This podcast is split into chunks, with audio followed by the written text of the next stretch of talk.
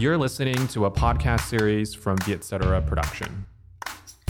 Việt Nam được dự đoán sẽ trở thành một trong những nền kinh tế phát triển nhanh nhất, không chỉ trong khu vực Đông Nam Á mà cả trên thế giới. Để hiểu rõ hơn về sự phát triển thần kỳ này, mỗi tuần Vietcetera gặp gỡ với những nhà đổi mới là lãnh đạo của các tổ chức từ startup, các tập đoàn quốc gia và đa quốc gia, các tổ chức chính phủ và phi chính phủ, các quỹ đầu tư. Chúng tôi sẽ hỏi về những biến đổi trong thị trường và chiến lược để luôn là người dẫn đầu. Khán giả sẽ được nghe những câu chuyện vô cùng thú vị, bao gồm cả thành công và thất bại trong việc đổi mới. Chào mừng các khán giả của Vietnam Innovators đã quay trở lại với chương trình ngày hôm nay. Mình là Ruby Nguyễn, host của chương trình. Có một chủ đề mà mình đã tò mò từ rất lâu và mình hỏi xung quanh những người biết về chủ đề này giới thiệu cho mình một nhân vật để mình phỏng vấn, và tất cả mọi người rất tài giỏi trong lĩnh vực về đầu tư đều chỉ mình tới một nhân vật. Và đó chính là khách mời của mình trong ngày hôm nay, đó là An Đỗ, Principal đến từ quỹ Patamar Capital, là một Impact uh, Venture Capital Firm, uh, dịch sang tiếng Việt là quỹ đầu tư mạo hiểm tạo tác động cho xã hội. Và xin chào An, cảm ơn An đã dành thời gian cho chương trình ngày hôm nay. À, chào Ruby và chào tất cả các bạn. Bắt đầu chương trình thì An có thể giới thiệu thêm một chút về khái niệm Impact Investing được không? Thì Impact Investing ý, uh, nghĩa là đầu tư tạo ra tác động xã hội, dịch theo dịch theo tiếng Việt. Thì um, có rất là nhiều quỹ Impact Investing nhưng hầu hết đều mới xuất hiện trong khoảng gần mười năm trở lại đây. Thì để hiểu đúng về cái định nghĩa Impact Investing thì mình cứ tưởng tượng ra có một cái trục À, hàm số X và trục, trục Y. Trên hai trục đấy là một bên, ví dụ như nói trục X đó chính là về lợi nhuận, còn trục Y ở đây của mình đó chính là tác động uh, tích cực tạo ra cho xã hội. Ở ngay cái điểm mà cao nhất của trục Y chẳng hạn thì lúc đó là không có lợi nhuận, nhưng mà lại có gọi là maximum, tối đa cái tác động tạo ra cho xã hội, thì đó là các tổ chức từ thiện cho đi nhưng mà không có cái hy vọng gì về lợi nhuận hết. Còn uh, những cái khi mà mình nhìn những cái quỹ đầu tư tạo tác động xã hội thì mình nên tưởng tượng là giống như có một cái đường thẳng bốn mươi lăm độ, uh, coi như là cân bằng giữa tác động xã hội lẫn cả lợi nhuận, uh, thì đó là quỹ đầu tư tạo tác động xã hội. Trước khi gặp An thì Ruby có đi theo dõi LinkedIn của An và thấy An đã từng dành bảy năm, hơn bảy năm làm việc trong một quỹ private equity rất lớn, có, có thể là một trong những quỹ lớn hàng đầu trên thế giới, đó là đê vê ét ở bên Anh. À, và quỹ private equity này thì có tổng số lượng tài sản họ đang quản lý là khoảng gần một nghìn tỷ đô. Với một công việc quan trọng như vậy, với một công ty hay là một quỹ đầu tư lớn như vậy, à, làm việc tại Anh Quốc, điều gì khiến cho An Uh, quyết định thay đổi công việc của mình từ private equity sang uh, impact investing, và tiếp theo đó là quay trở về Việt Nam để làm công việc này? Chắc là An sẽ trả lời cái phần là tại sao quay về Việt Nam trước. Thì nếu như nói đây thực sự là về cái mốc thời điểm thì nó không phải là cái quyết định đột ngột, mà là An sẽ gọi nó là một cái sự chuẩn bị có chủ đích. Thì khi mà An uh, học xong đại học ngành kinh tế ra trường ấy, thì An rất là thoải mái và khá là phấn khích về chuyện quay trở lại về Việt Nam làm việc. Nhưng mà lúc đó với cái tâm lý thoải mái như vậy thì An kiểu khá là liều nộp đơn vào ngành quản lý quỹ đầu tư, là cái ngành mà An thích ở Anh. Thì chắc là với, với cái tư thế nó hơi liều và, và một chút may mắn thì An được nhận thực tập. Và sau đó là từ thực tập thì được một offer làm việc full time tại đê lờ u ét, là một trong năm quỹ đầu tư lớn nhất về cái mảng mà An theo đuổi. À, thì trong quá trình làm ở đê lờ u ét thì kế hoạch của An là chỉ làm khoảng hai đến ba năm ở đấy rồi sau đó quay về Việt Nam. Thì năm hai nghìn mười bốn, cái Giáng sinh đấy An quay trở về bắt đầu tìm kiếm cơ hội. Thì uh, trong những cái buổi cà phê và tìm hiểu, xin kinh nghiệm của người đi trước, uh, An nhận được một số lời khuyên cực kỳ hữu ích. Thì trong đó có một cái lời khuyên của, của một người mentor của An là anh Tuấn Anh, hiện giờ đang là xê e ô của Shopee. Uh, thì anh Tuấn Anh có nói là thực ra cái vị trí của em hiện tại nó rất là đặc biệt, là em đang được thực sự trải nghiệm một vòng đời của một quỹ đầu tư. Nghĩa là em không chỉ đơn thuần là hoàn thành dự án, tìm kiếm dự án, mà em đang có cơ hội làm từ gọi vốn uh, đến kiểu như là giải ngân, đến quản lý công ty, rồi cùng đề ra chiến lược với công ty và thoái vốn một cách hiệu quả. Thì anh nghĩ là em nên tận dụng cơ hội đó để học cho hoàn chỉnh. Thì với cái lời khuyên đấy, thường là sẽ mất khoảng bảy đến mười năm để hoàn tất một vòng đời của một công việc quản lý quỹ. Và An ở đúng mốc bảy năm, là đến khi mà An học được tất cả những cái kỹ năng đấy à, nhanh nhất và hoàn chỉnh nhất, thì là An khá là thoải mái, khăn gói hành trang trở về thôi. Ừ. Sự khác biệt giữa quỹ đầu tư pê e, Private Equity, và quỹ đầu tư vê xê là Venture Capital nằm chính là những điểm nào? Thì uh, cho An, uh, xin An xin phép là sử dụng một cái hình ảnh ẩn dụ để giải thích để mọi người dễ hình dung ha. Thì uh, An lớn lên trong một cái vườn măng cụt ở Lái Thiêu, Bình Dương, cho nên An sẽ dùng. Và khi mà An nghĩ lại về câu chuyện đầu tư ấy, An thấy có rất là nhiều điểm giống với chuyện mà ông bà uh, coi như là gieo hạt trồng cây măng cụt. Thì chắc là nếu mà mọi người nói sơ qua mọi người biết thì là cây măng cụt ấy, uh, từ lúc mà mình bắt đầu gieo trồng và đến khi ra trái thì sẽ mất từ tám cho đến mười năm. Thì mình có thể nghĩ về câu chuyện đầu tư hai nhánh private equity hay là vê xê. Uh, hai nhánh này thực ra nó chỉ khác nhau ở cái mức độ rủi ro mà nhà đầu tư có thể chịu và người nhà đầu tư thích, và nó tương ứng với cái giai đoạn trưởng thành của một công ty khởi nghiệp.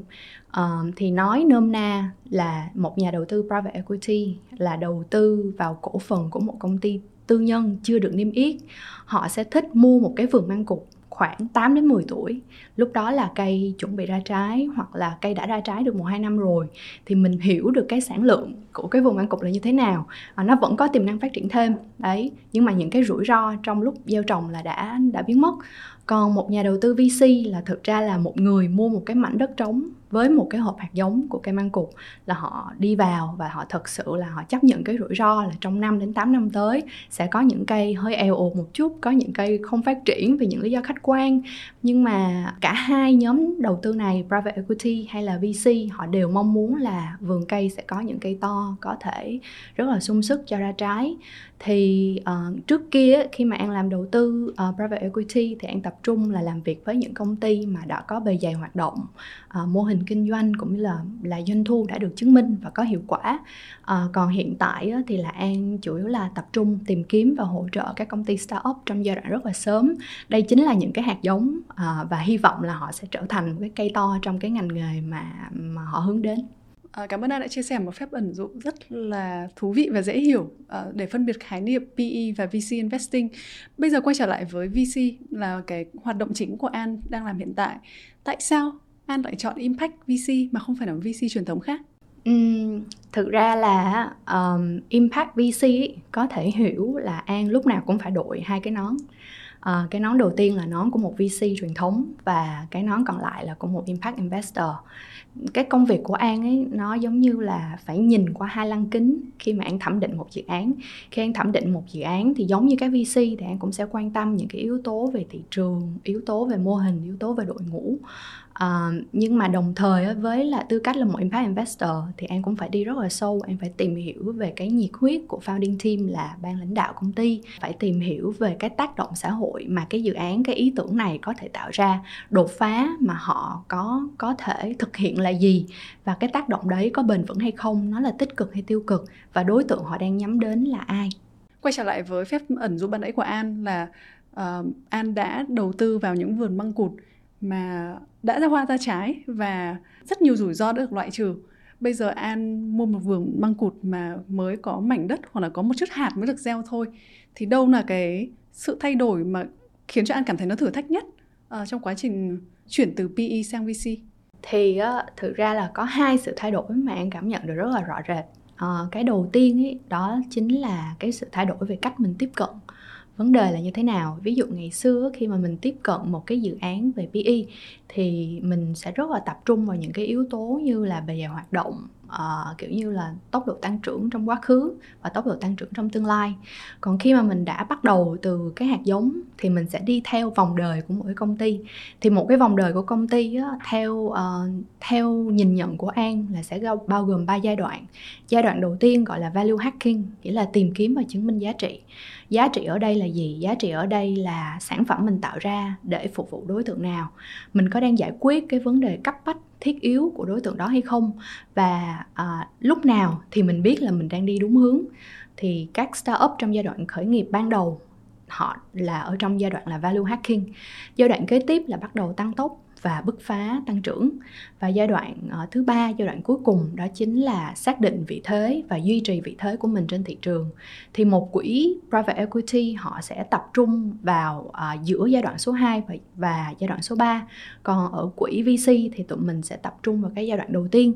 Để tập trung vào giai đoạn đầu tiên ấy, là An phải cùng bay với lại founder và, và founding team, là cùng tưởng tượng với họ là cái giá trị họ đang muốn tạo ra là gì, phải rất hiểu uh, cái nhóm đối tượng mà họ đang muốn hướng đến và cùng tập trung với họ nghĩ về những uh, cái, cái tình huống mà cái dự án này sẽ thành công. Chứ không phải là mình chỉ tập trung như là hồi ở private equity, mình sẽ, sẽ nghĩ rất nhiều về câu chuyện là risk, là những cái rủi ro nào có thể xảy ra, coi như là cái cán cân nó đảo ngược một chút. Cái điểm thứ hai á, là trong cái quá trình mà mình làm việc ấy, thì uh, mình cũng chú trọng rất là nhiều yếu tố về đội ngũ và con người. Thì khi mà hồi trước ở pê e ấy, uh, cái, cái giá trị của công ty nó đã lớn đủ để mình đỡ nghĩ về câu chuyện con người hơn. Nhưng mà khi mà mình vào cái câu chuyện uh, vê xê ấy, thì nó lại hơi khác một tí. Thì uh, theo thống kê á, bình quân á, là mỗi một công ty startup từ giai đoạn ý tưởng cho đến khi mà họ thành công ở Mỹ ấy, sẽ trải qua là trung bình là ba lần pivot, nghĩa là ba lần thay đổi mô hình hoạt động. Ví dụ như là Slack, uh, đây là cái phần mềm mà giao tiếp mà rất là thông dụng mà mình vẫn hay sử dụng, đúng không? Ngạc nhiên là trước khi là Slack, nó là một cái game studio. Và họ đã có một quá trình khoảng gần năm năm phát triển rất là nhiều cái trò chơi khác nhau mà không thành công. Và Slack chỉ là một cái sản phẩm họ tạo ra để họ tự sử dụng, công ty tự sử dụng. Nhưng mà đến cái sản phẩm đó rồi họ lại thấy à, có rất là nhiều tiềm năng. Thì câu chuyện những người investor đầu tiên đầu tư vào Slack là họ chỉ đầu tư vào yếu tố con người. Sản phẩm có thể thay đổi nhưng mà con người sẽ là cái yếu tố xuyên suốt và có thể đưa mỗi công ty từ giai đoạn khó khăn nhất cho đến, cho đến lúc thành công. Bây giờ chúng ta sẽ nói chuyện một chút về Patamar.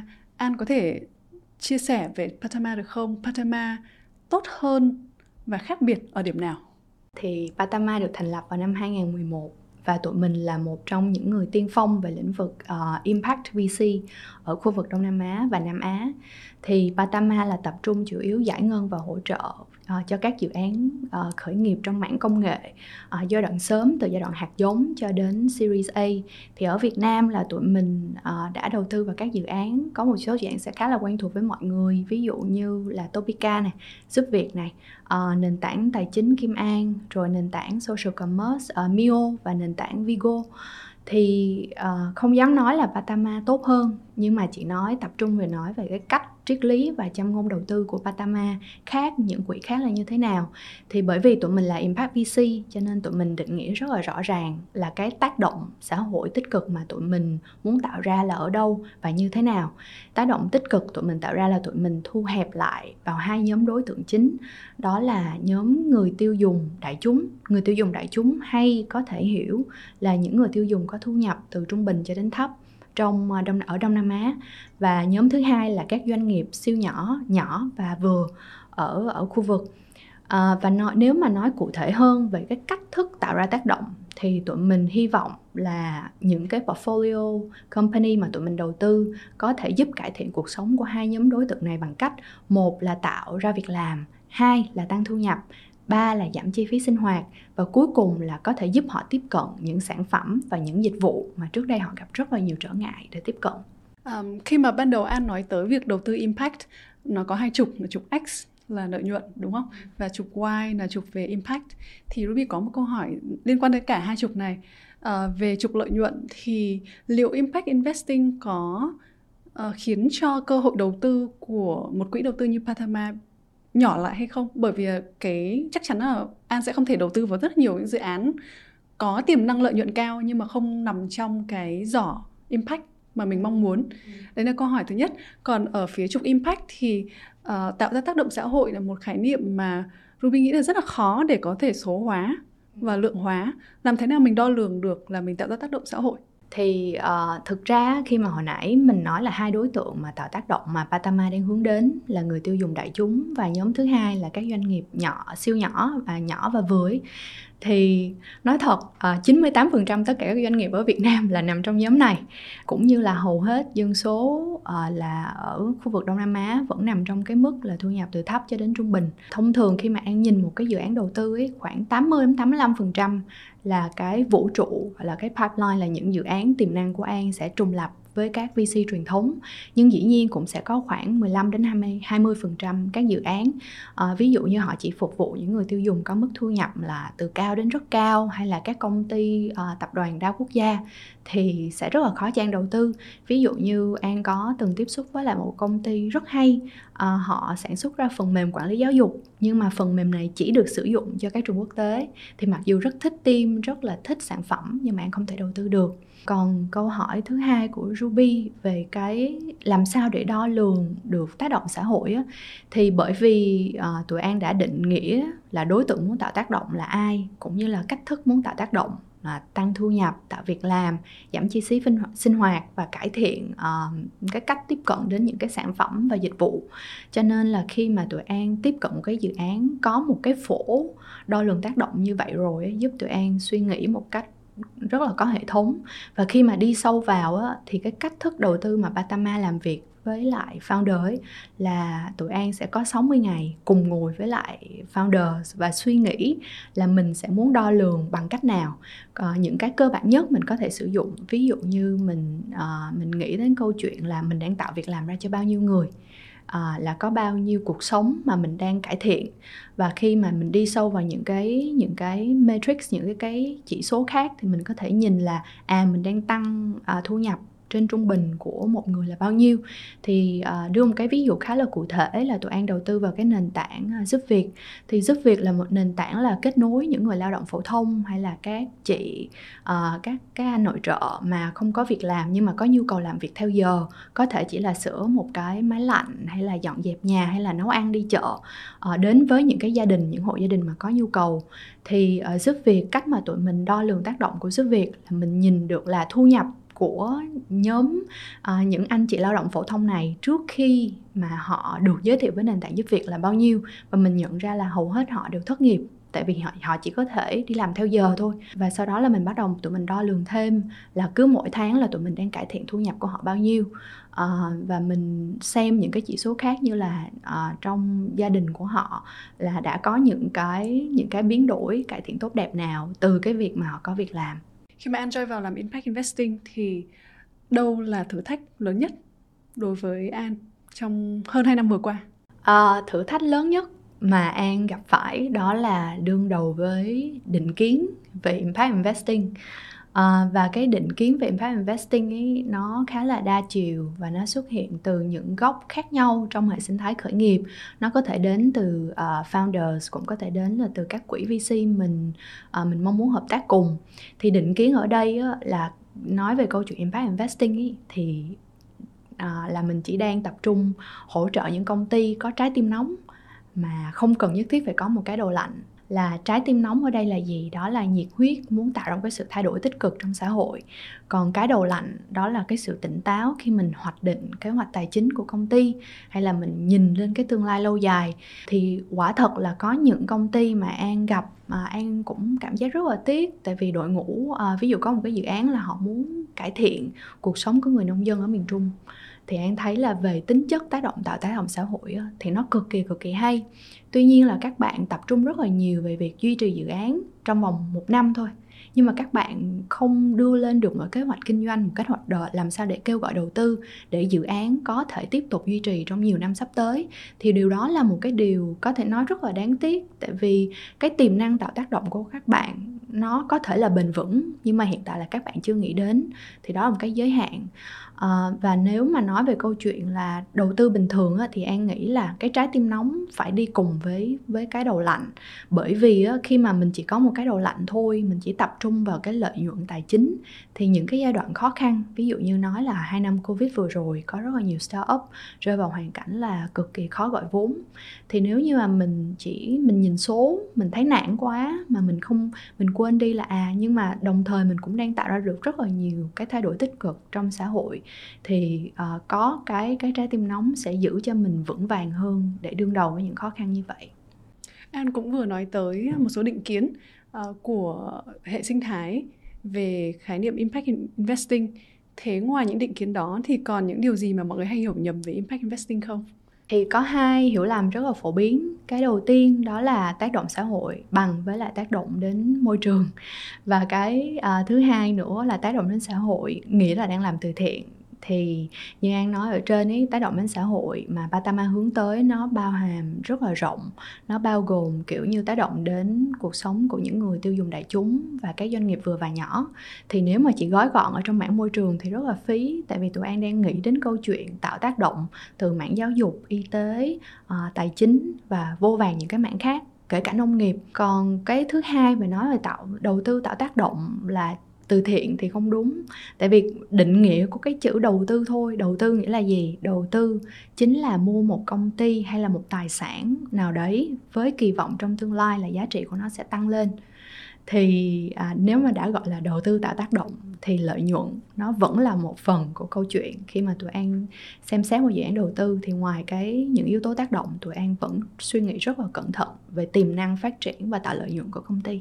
Chương trình ngày hôm nay được tài trợ bởi Bộ Khoa học và Công nghệ thông qua đề án hỗ trợ hệ sinh thái khởi nghiệp đổi mới sáng tạo quốc gia đến năm hai không hai lăm với mục tiêu tạo lập môi trường thuận lợi để thúc đẩy, hỗ trợ quá trình hình thành và phát triển loại hình doanh nghiệp có khả năng tăng trưởng nhanh dựa trên khai thác tài sản trí tuệ, công nghệ và mô hình kinh doanh mới. Xin cảm ơn Bộ Khoa học và Công nghệ. Liệu An có một giả thiết nào đó hay một uh, kỳ vọng nào đó về Impact Investing trước khi mình vào lĩnh vực này, và sau khi mình vào đây làm một số năm rồi thì mình đành phải để cho những kỳ vọng nó ngủ quên hay không? À, An nghĩ là có hai cái và nó có liên quan trực mật thiết với nhau. Cái đầu tiên là An nghĩ ban đầu An cái độ dấn thân và cái độ khó và công việc này à, thì thật sự là khi mà bắt đầu mình mới hình dung được hết là nó khó như thế nào. À, khó ở đây là tại vì sao? Là tại vì lúc nào mình đội cũng phải đội hai cái nón, nó cũng mệt. Thì mình xem xét một, mình thẩm định một dự án đầu tư, mình phải nhìn từ hai chiều. Cái khối lượng công việc nó nó cũng nó cũng khá là đáng kể, nhưng mà bù lại ấy, cái mà An thật sự vỡ ra và cái An cảm giác rất là may mắn mỗi ngày đó là cái câu chuyện về cho đi và nhận lại. Và cho đi ở nhận lại ở đây ấy, là An thấy những cái mà An có thể cho đi là những cái hỗ trợ về vốn, hỗ trợ về chiến lược, hỗ trợ về lời khuyên à, với với startup ấy, nó không đâu sánh bằng với cái lửa và cái nhiệt huyết mà các bạn truyền ngược lại cho mình, cái cảm hứng. Tại vì khi mà bạn nói chuyện với một startup uh, mà có hướng là muốn tạo tác động đến xã hội, họ rất là nhiệt huyết, họ rất là đam mê, họ rất là rõ ràng, họ hiểu về cái nhóm đối tượng mà họ đang phục vụ là như thế nào, họ hiểu rất rõ, họ hiểu là đối tượng này đang có những khó khăn gì, họ luôn muốn giải quyết những cái, những cái khúc mắc ấy như thế nào. Thì mình nghe xong mình được truyền cảm hứng cực kỳ, và mình có thể nói đó là cái động lực rất là lớn à, cho An là kiểu đương đầu với lại cái độ khó của công việc. Khi nãy khi mà An nói về là cái mức độ của công việc nó đòi hỏi mình, thì An có thể miêu tả một tuần làm việc của An nhìn như thế nào được không? Thực ra là không có tuần nào là giống với tuần nào hết, nhưng mà nếu mà có thể trung bình một tuần Ờ, thì tóm gọn lại là thông thường một ngày của An là khoảng từ uh, chín giờ sáng cho đến sáu bảy giờ tối. Uh, cụ thể công việc á, thì mình sẽ bao gồm những cái rất là rộng. Sẽ có những công việc liên quan đến việc sourcing, origination, đó là tìm kiếm những cái cơ hội đầu tư. Mình sẽ tiếp xúc với lại các startup founder. Không thể nào mà tự nhiên là đi gặp họ được, mình phải có những sự chuẩn bị trước, phải tìm hiểu về công ty, tìm hiểu về đội ngũ à, và có những cái hiểu biết nhất định về thị trường để có một cuộc nói chuyện thật sự là hiệu quả.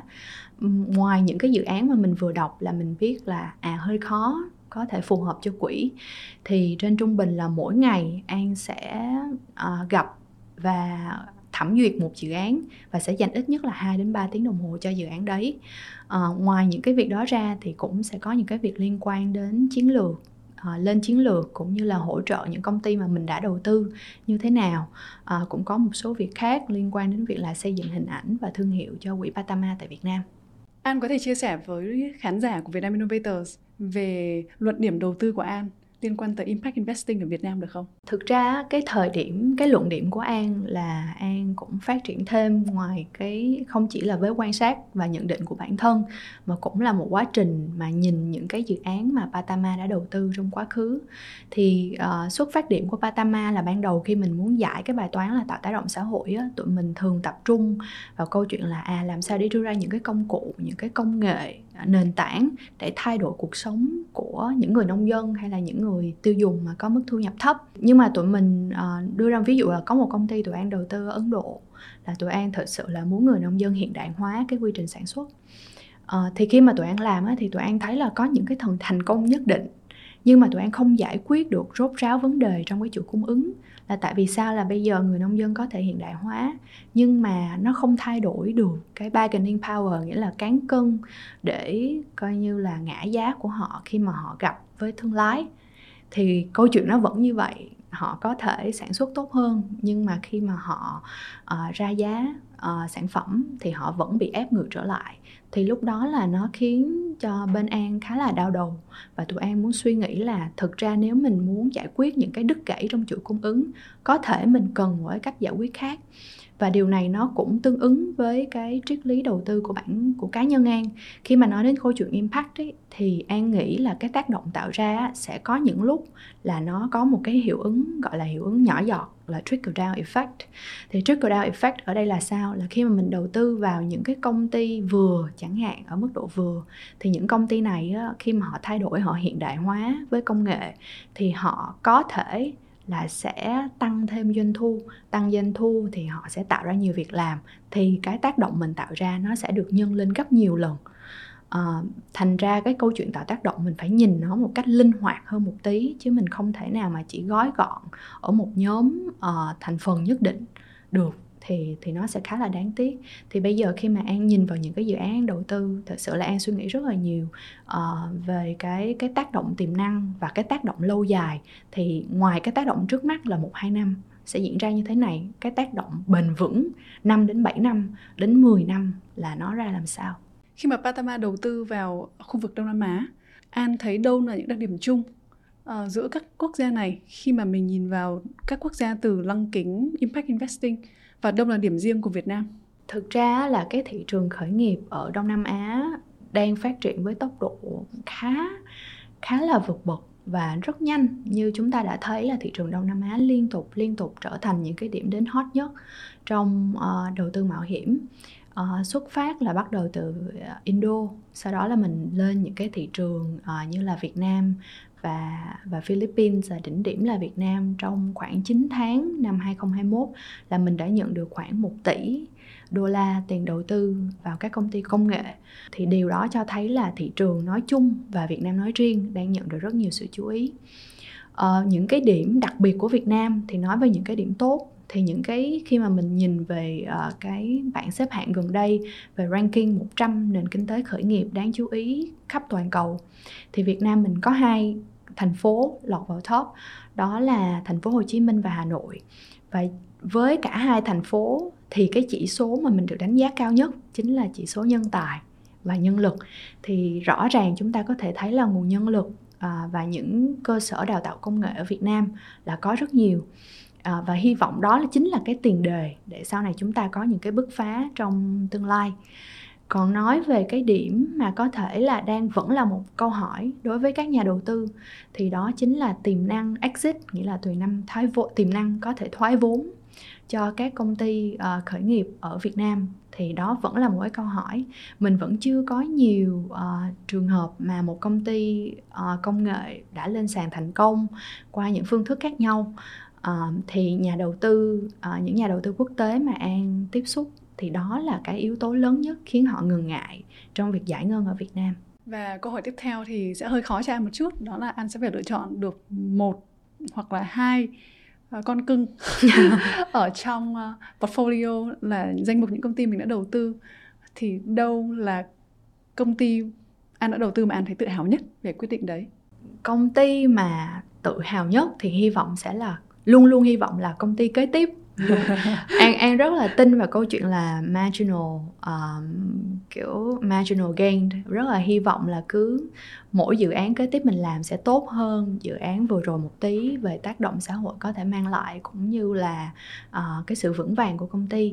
Uh, nếu mà nói về một dự án mà đáng nhớ nhất thì An sẽ chọn một dự án là dự án Vigo. À, đây là một cái dự án mà tụi An có thể nói là nằm trong một cái ngành mà tụi An đã theo dõi cực kỳ cực kỳ lâu rồi và rất là tâm huyết. Đó chính là giải quyết những cái đứt gãy trong chuỗi cung ứng hàng tiêu dùng đến các tiệm tạp hóa nhỏ lẻ. Và tiệm tạp hóa nhỏ lẻ ở đây là mình đang nói đến kiểu gian hàng ở đầu đường hay là ở trong góc chợ. Thì uh, những cái nhóm này đó, khi mà tụi An đi sâu về tìm hiểu chuỗi cung ứng thì An thấy là nó đứt gãy ở rất là nhiều đoạn. Uh, bắt đầu là mình sẽ có là các nhãn hàng tiêu dùng, ví dụ như Unilever hay là P and G, và đến các nhà phân phối cấp một ở các tỉnh. Thì từ nhà phân phối cấp một ấy, thì sẽ có một hệ thống bán sỉ, và đây là nơi mà thông tin về người tiêu dùng cũng như là giá cả nó hoàn toàn biến mất trên bản đồ. À, và cuối cùng là những tiệm tạp hóa nhỏ lẻ, họ chỉ có thể lấy hàng từ hệ thống bán sỉ này mà thôi. Thì khi mà tụi An uh, tìm hiểu về thị trường ấy, tụi An kiểu cực kỳ đam mê luôn. À, có những bạn là đi xuống khu vực uh, Hậu Giang này, Quảng Ninh và Hải Phòng, uh, ngồi trong tiệm tạp hóa để thực sự hiểu cái câu chuyện, những khó khăn mà họ đang gặp phải là gì. Thì ban đầu á, tụi An, cái thesis của tụi An là tụi An đặt ra hai câu hỏi. Tụi An nghĩ thứ nhất là cuộc sống của tiệm tạp hóa có thể được cải thiện bằng cách là sử dụng một cái phần mềm, một cái ứng dụng giúp họ order hàng hóa trực tiếp. À, cách thứ hai là có thể cải thiện nếu như mà họ được hỗ trợ về nguồn vốn vay rất là nhiều, à, ví dụ như năm mươi triệu hay một trăm triệu một tháng để lấy thêm hàng về. Thì ngạc nhiên làm sao là khi mà tụi An xuống đó rồi á, tụi An lại phát hiện đó không phải là những cái tiệm tạp hóa cần. À, các cô chú chủ tiệm tạp hóa mới, mới chỉ cho An là ok, bây giờ con nhìn đi, cái cửa hàng tạp hóa nó chỉ có năm bảy mét vuông thôi, mà bây giờ con đưa nhiều tiền như thế cho cô chú vay thì thứ nhất là cô chú không muốn mang nợ, thứ hai là có mua về ấy, thì hàng để đâu, không thể nào làm sao mà bán hết được. Thì An mới phát hiện ra là thực chất cái mà họ cần ấy, chính là product recommendation, đó chính là những cái sự giới thiệu sản phẩm, là làm sao mà họ có thể lấy được sản phẩm từ những nhãn hàng mới à, và những cái nhãn hàng bán chạy mà các gian hàng khác không có, làm sao để họ tiếp cận được cái cái nguồn hàng đấy là cái là cái vấn đề mà mình nên đặt ra. Thì khi mà tụi An xác định điều đấy và gặp đội ngũ của Vigo, chứng kiến được họ hiểu những cái điểm đau, những cái pain points của của các cửa hàng tạp hóa và cái sự đứt gãy trong chuỗi cung ứng như thế nào, làm tụi An cực kỳ phấn khích và tụi An quyết định đầu tư à, khá là nhanh chóng. Khi mà An nói tới rằng là tụi An có những Uh, lĩnh vực mà mình quan sát nhiều năm và mình đi tìm một startup nào đấy mà có giải quyết được những cái vấn đề đang đứt gãy trong lĩnh vực đó, thì còn lĩnh vực, lĩnh vực nào nữa mà An quan sát thấy ở Việt Nam chưa được giải quyết tốt hay không? Uh, hiện giờ ấy, cái tập trung uh, quan sát của An, An đang dành rất nhiều thời gian cho lĩnh vực uh, nông nghiệp. À, như chúng ta đã biết là về sản xuất nông nghiệp hay là những cái mảng về thủy sản, thì về sản lượng thì Việt Nam có thể nói là trong hàng top của khu vực cũng như là của cả thế giới, nhưng mà có rất là nhiều những cái đứt gãy trong chuỗi cung ứng, và An hy vọng là có thể tìm được một công ty, một cái giải pháp công nghệ thật sự là có thể cải thiện cuộc sống của người nông dân cũng như người canh tác. À, thứ hai nữa, một lĩnh vực khác mà An đang khá là quan tâm là trong mảng fintech, đó là về câu chuyện về insurtech hay là công nghệ bảo hiểm. Thì đây là một cái mảng khá là mới à, và là một cái mảng mà An dự đoán là sẽ còn rất nhiều tiềm năng phát triển trong tương lai. À, nếu như các startup founders muốn làm impact uh, startup và muốn thuyết phục uh, cả trái tim lẫn trí óc của đội ngũ Patamar, trong đó có An, thì đâu là những lời khuyên mà An dành cho họ? Thực ra khi mà các bạn mà muốn làm một startup, chỉ cần các bạn có một cái ý tưởng thôi à, và miễn là có một cái impact, có một cái tác động mà bạn muốn tạo ra ở đằng sau ý tưởng đấy, An nghĩ là đủ rồi, không nhất thiết là phải gọi là một impact startup.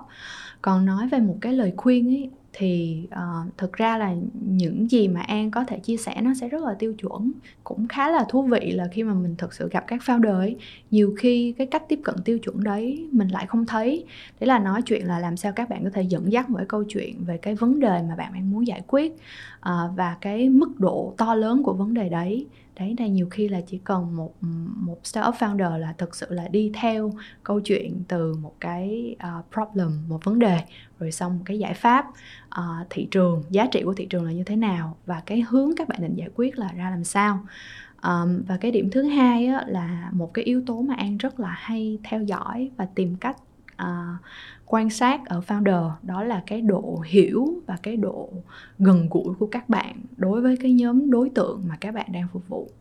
À, ví dụ như là nói về câu chuyện uh, uh, Mio đi, là một cái nền tảng social commerce mà, mà tụi An, tụi An vừa đầu tư vào gần đây. Và social commerce ở đây á, là có thể giúp cho các chị, các, các, uh, các hộ nội trợ có thể là mua uh, một cái lượng khoảng chừng hai ba ngày uh, thức ăn, uh, coi như với một cái giá rẻ hơn uh, thông qua những cái hội nhóm. Câu hỏi mà đầu tiên An đặt ra là với founder ấy, là anh ơi, nhưng mà những cái hộ gia đình đấy họ có tủ lạnh hay không? Tại vì nếu mà những cái ở những cái khu công nghiệp ấy có những cái phòng trọ mà đến tận mười người ở chung với nhau thì làm sao mà họ có tủ lạnh mà họ có thể mua hai ba ngày như vậy. Và An, cái câu trả lời của anh founder đã làm cho An cảm giác rất là thỏa mãn, và An nghĩ là anh ấy thật sự hiểu là anh ấy đang nhắm đến nhóm đối tượng là những hộ, hộ gia đình nhỏ, là những hộ gia đình rất là trẻ tuổi. Ừ. Bây giờ Ruby tò mò biết là anh trả lời cái gì? Trung đúng không? Trung trả lời như thế nào? Anh Trung á, thì thực ra anh ấy nói là cái nhóm đối tượng mà anh ấy nhắm đến uh, khá là rõ ràng. Đây là những cái hộ gia đình có coi như là có thể là có uh, bố mẹ và một người con là vừa ở chung với nhau, thì họ đã đến một cái giai đoạn là họ có những cái hoạch định lâu dài hơn về tài chính, uh, có một cái phòng trọ riêng và cũng có một cái tủ lạnh nho nhỏ. Cảm ơn An đã chia sẻ uh, rất nhiều câu chuyện thú vị liên quan tới về uh, Impact Investing. uh, Chúng ta đã kết thúc phần nội dung chính của buổi ngày hôm nay. Và còn lại thì Ruby, Ruby có một vài câu hỏi vui để cho khán giả có thể biết về An nhiều hơn là một phần con người bình thường, uh, chứ không phải là quá uh, serious, không quá nghiêm túc giống như ban nãy nữa. uh, Thế thì câu hỏi đầu tiên mà Ruby có cho An đó là bạn yêu thích điều gì nhất về công việc của mình? À, yêu thích nhất thì An nói đấy là à, được truyền lửa rất là nhiều. Cứ mỗi founder truyền cho An rất là nhiều lửa về cái đam mê của họ, về à, cái tác động mà họ muốn tạo ra và ý tưởng của họ nữa. Bạn có thất bại nhiều không? Và đâu là thất bại mà bạn yêu thích nhất? Khi mà nói về một câu chuyện thất bại ấy, thì An luyện cho bản thân mình nghĩ về thất bại như là một cái bài học. Và thất bại như thế nào thì gọi là một cái bài học quý tới mức ra làm sao. Thì thất bại yêu thích nhất của An uh, đó là khoảng cách đây khoảng ba năm thì có một cái dự án, có thể nói là dự án điểm của cả uh, công ty An ở Anh vào thời điểm đấy. Và cái dự án khá là to. Um, thì An đã theo dự án đấy khoảng hơn ba tháng, uh, là một cái dự án đầu tư ở Đức nhưng mà có tầm ảnh hưởng đa quốc gia. Thì trong quá trình làm việc ấy, thì nó cực kỳ căng thẳng. Mỗi mỗi tuần thì An sẽ làm việc khoảng một trăm tiếng và với cường độ như thế. Và khi đến giai đoạn nước rút, uh, đã vào vòng chung kết, thật sự là chung kết uh, giữa ba quỹ với nhau, thì An có phát hiện là dự án đấy có một yếu tố ảnh hưởng khá là tiêu cực đến Việt Nam. Cụ thể ở đây là sẽ có một mảng sản xuất phân bón à, với hóa chất gây ra ung thư độc hại ở Việt Nam. Thì khi mà An biết ra điều đấy thì An cảm giác um, rất là khó chịu. À, và cái thời điểm đấy nó cũng thú vị là đó là thời điểm mà An có thể cân nhắc được thăng chức và thưởng cuối năm. Thì mình suy nghĩ là à, nếu mà mình bỏ cái dự án này vào thời điểm này thì thứ nhất là mình sẽ bị đánh giá như thế nào, có thể coi là một cái thất bại uh, trong team và có ảnh hưởng đến việc mình có thể lên chức hay không, ảnh hưởng đến việc mà công ty cũng như đồng nghiệp là, là nhìn nhận mình. Nhưng mà An nghĩ là cái giá trị cốt lõi của An uh, về câu chuyện integrity là những khiến An khá là khẳng khái quyết định là dừng lại. Ừ. Uh, thì đó là một cái thất bại mà An có thể nói là nhìn lại, An sẵn sàng thất bại một lần nữa. Cảm ơn An đã chia sẻ câu chuyện này. À, thế cuốn sách mà An yêu thích nhất hoặc là An cho rằng đây là cuốn sách thay đổi rất là nhiều suy nghĩ của mình, là cuốn nào? Um, cuốn sách mà An yêu thích nhất và gặp ai An cũng recommend, là cũng giới thiệu á, uh, chính là cuốn How Will You Measure Your Life của Clayton Christensen. Uh, dịch ra là bạn sẽ đo lường thành công cuộc sống của mình như thế nào. Cuốn sách này hay ở một điểm là An đọc nó vào năm mười tám tuổi, đọc nó vào năm An uh, ba mươi tuổi. Và thậm chí bây giờ uh, kiểu không lâu sau đọc lại thì vẫn cảm giác như là lần đầu tiên đọc. Và khi mà mình đọc ấy, uh, ông ấy không đưa ra một cái một cái lời khuyên nào cụ thể là à, bạn phải chọn cái này, bạn phải chọn cái kia. Nhưng mà nó ông ấy thật sự hướng dẫn mình là feel theo cái câu chuyện đấy, là mình vừa đọc, mình vừa suy nghĩ. Từ đó mình xác định ra những ưu tiên trong cuộc sống của mình là gì và mình muốn sống một cuộc đời như thế nào. À, cũng nói thêm là cuốn sách này là trở thành một cái khóa học ở trường Harvard Business School mà mọi người rất là ưa thích. Thế tiếp nối với cuốn sách đó thì định nghĩa của An về thành công là gì? Thì định nghĩa của An về thành công ở giai đoạn này, thứ nhất đó là À, câu chuyện là làm sao An có thể maximize the impact, nghĩa là tác động của An à, đối với gia đình và xã hội. À, định nghĩa thứ hai là trong giai đoạn này An đã có những cái suy nghĩ là sau khi mà cháy hết mình, à, coi như là thậm chí là cháy hơi quá mức trong độ tuổi hai mươi, thì An bắt đầu cân nhắc là mình cần phải có những cái cân bằng nhất định à, giữa các mối quan hệ cá nhân và à, ưu tiên về công việc. À, và song song với điều đó là trong công việc thì có một điều An rất là mong muốn, đó là về câu chuyện về integrity, là cái sự uh, thỏa mãn uh, về những cái việc mình công việc mình đang làm không những hay mà còn đúng.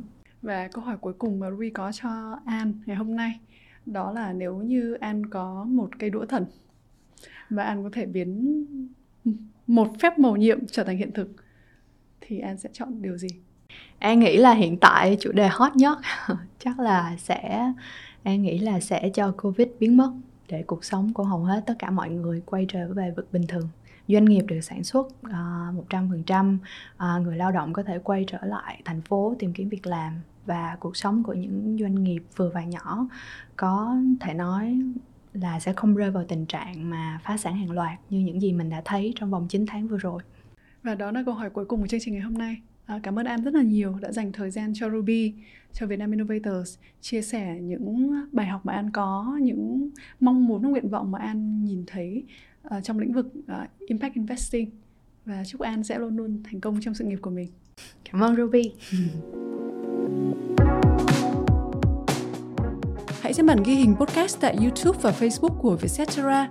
Đừng quên đăng ký theo dõi các kênh của Vietcetera để không bỏ lỡ những buổi podcast thú vị với những nhà đổi mới. Hello các fan cứng của Vietcetera! Tin vui cho chúng ta là ứng dụng Vietcetera hiện đã có đầy đủ cả hai phiên bản, iOS trên App Store và Android trên Play Store. Hãy tải ngay về điện thoại để dễ dàng đón đọc những nội dung mới, đón nghe những podcast mới mỗi ngày nhé! Bạn đang nghe chương trình Vietnam Innovators, nơi chúng ta có những cuộc trò chuyện bổ não cùng với các nhà lãnh đạo kinh doanh và đổi mới tiêu biểu tại Việt Nam. Chương trình được phát sóng vào mười một giờ sáng thứ năm hàng tuần trên tất cả các kênh của Vietcetera. Chương trình được sản xuất bởi Ngọc Thủy, thiết kế bởi Tâm Phạm, dựng phim bởi Ao Nguyễn và Nhân Trương, quay phim và kỹ thuật bởi Huy Nguyễn, và mình, Ruby Nguyễn, là host của chương trình.